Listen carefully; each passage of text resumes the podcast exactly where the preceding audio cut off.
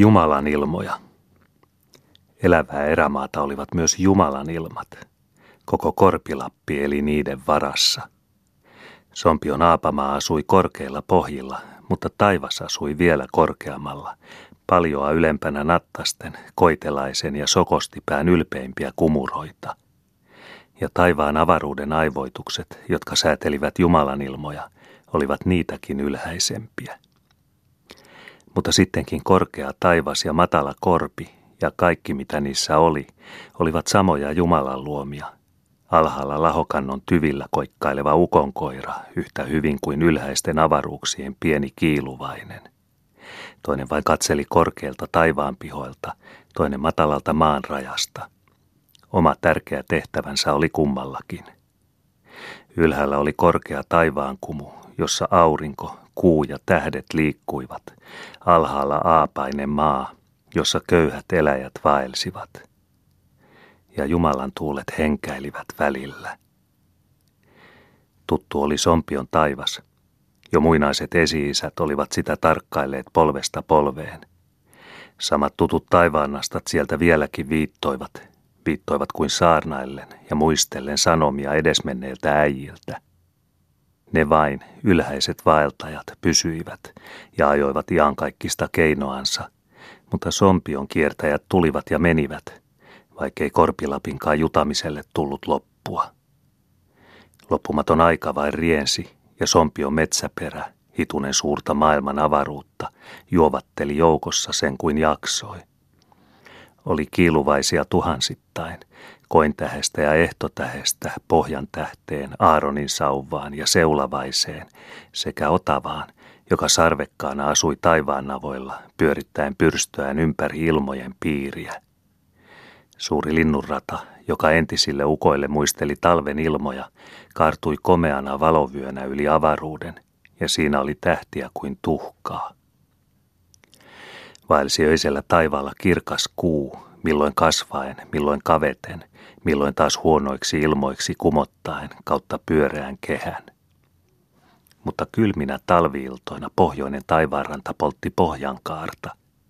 Komea valoköyry kuin taivaallisen kirkkauden silta komotti tunturien yllä, ulottuen pimeältä koillisen kulmilta pimeille luoteisen äärille.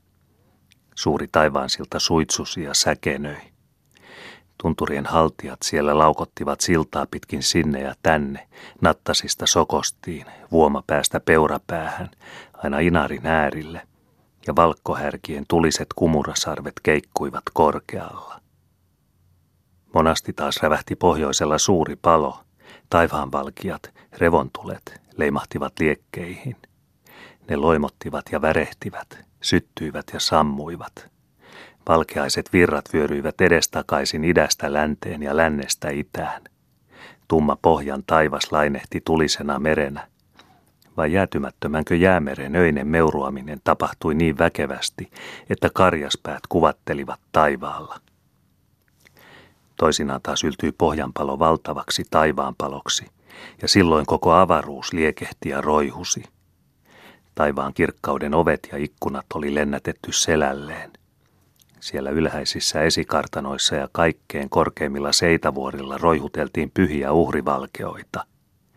Siitä koko taivas loimotti ja koko maailma loimotti. Pyhätunturit paistoivat kuin itse kirkkaus ja lumisilla aavoilla taajoivat oudot kuvahaiset. Peloittavat valtavalkeat hulmahtelivat alas tuntureihin ja jänkiin ja metsiin niin, että lumiset oksat kärähtelivät – Vanhat velhot osasivat pohjantulia vielä ärsyttää. He käyristelivät sormiaan, vihelsivät ja muiskuttivat, naksuttivat tuluksia, narrasivat ja ylpeilivät. Saatan se minäkin. Siitä taivaan tulet vasta oikein kauhtuivat ja kiihtyivät. Ne puhaltuivat tohisten kohti taivaan napaa ja sitten taas kähähtäen tuiskahtelivat hankeen.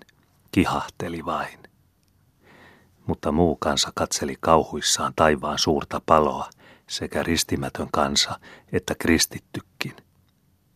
Outo palo se oli. Väkevät haltijat olivat silloin liikkeellä.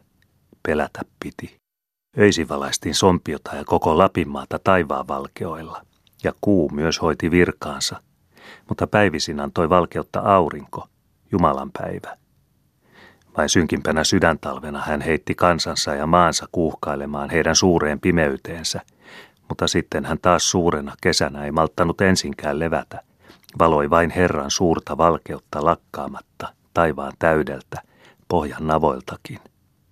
Sompionmaan hän kaunisti ruohoilla ja kukkasilla, taivaan pilviin hän hiljaisina iltavierinä puhalsi kultaa ja purppuraa, puhalsi usein aamullakin – tiesi vanha aapalappi ja sanoi aamuruskan ja iltaruskan.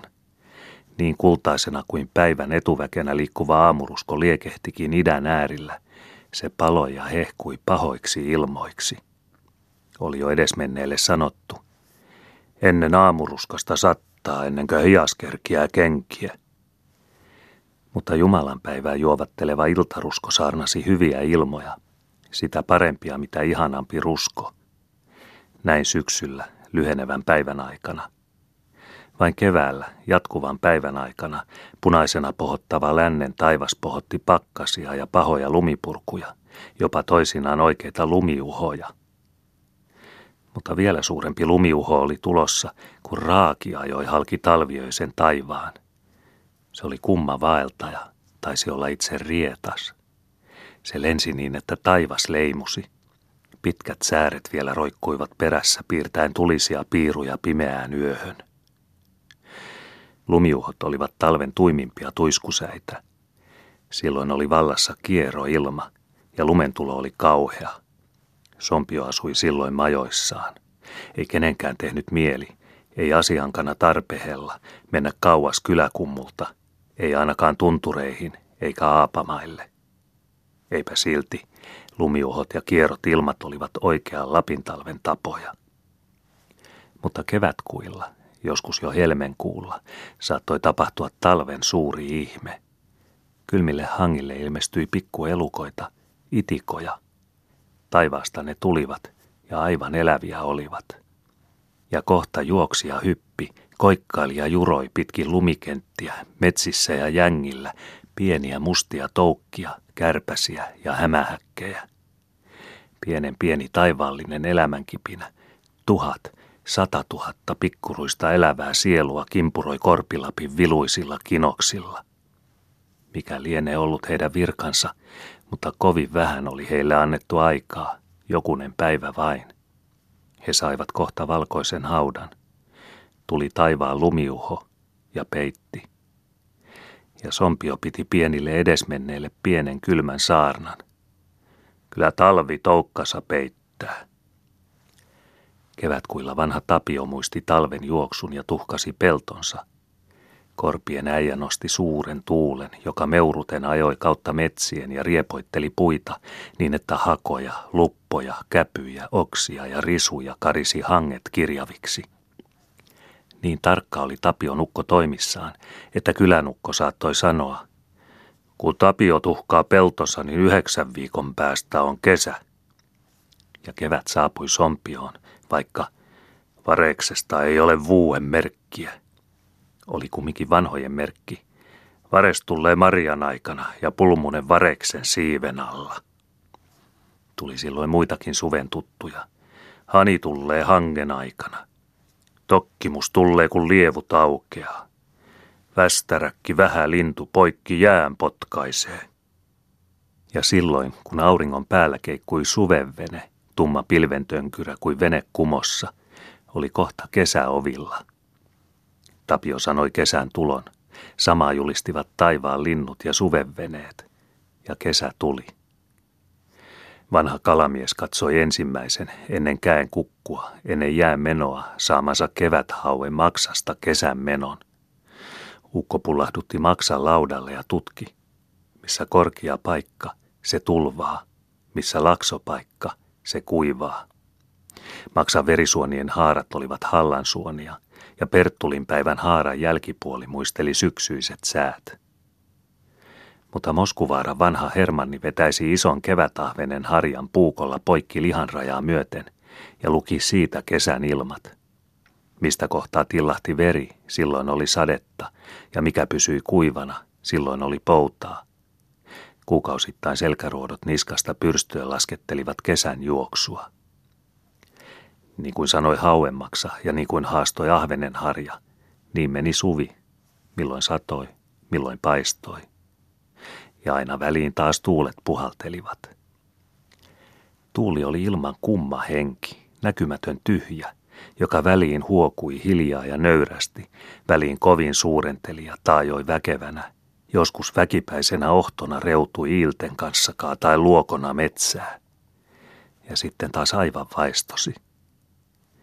Viheltämiselle tuuli oli vihainen, ja silloin se oikein riehantui, kun kynsittiin veneeseen pystytettyä koivua, purjetta ja manattiin. Tuuli nouse tuulemahan, meren rinta riehumahan, revi vuoret, kalliotkin, meren musti, söö. Riesto Jaako yllytteli pohjatuulta karjuen. Tuule Jaako oikein nyt airoilla, puhalla nyt oikein. Eteläisen kanssa Jaako ei toki ruvennut rehentelemään, sillä eteläisellä oli varaa parantaa, mutta pohjoista kyllä tohti yllyttää. Hänellä ei ollut liikoja varoja. Saattoi joskus nousta vaikka vastatuuli. Saattoi sitten pahtaa päiväkausin. Siitä jo arvattiin. Piruäijänsäkö se nyt kyytittee, kun yötä päivää pahtaa? Ainakin silloin paha oli liikkeellä, kun tuulispuska, pirunpuska, ajaa riepoitti pitkin maita. Itse rietas silloin mieletönnä pakeni pahoja töitään, ja Jumalan ilma vihoissaan ajoi häntä takaa. Hätäpäissään rietas mustana patana pomahti järveen. Järvi rupesi kiehumaan, taikka rysähti pensaikkoon. Roitot ja lehdet lensivät tohisten ilmakiertoon. Jo lopulta pahan täytyi turvautua ihmiseenkin etsimään apua Jumalan ilmaa vastaan. Saikin se ainakin Karmannin äijältä, joka puri puukkoa, näytti sitä ja noitui. Pirunpuskat, puhallukset. Siitä rietas sai heti uutta voimaa, vinkaisi vain, pyörähti ja meni tohisten toisaalle.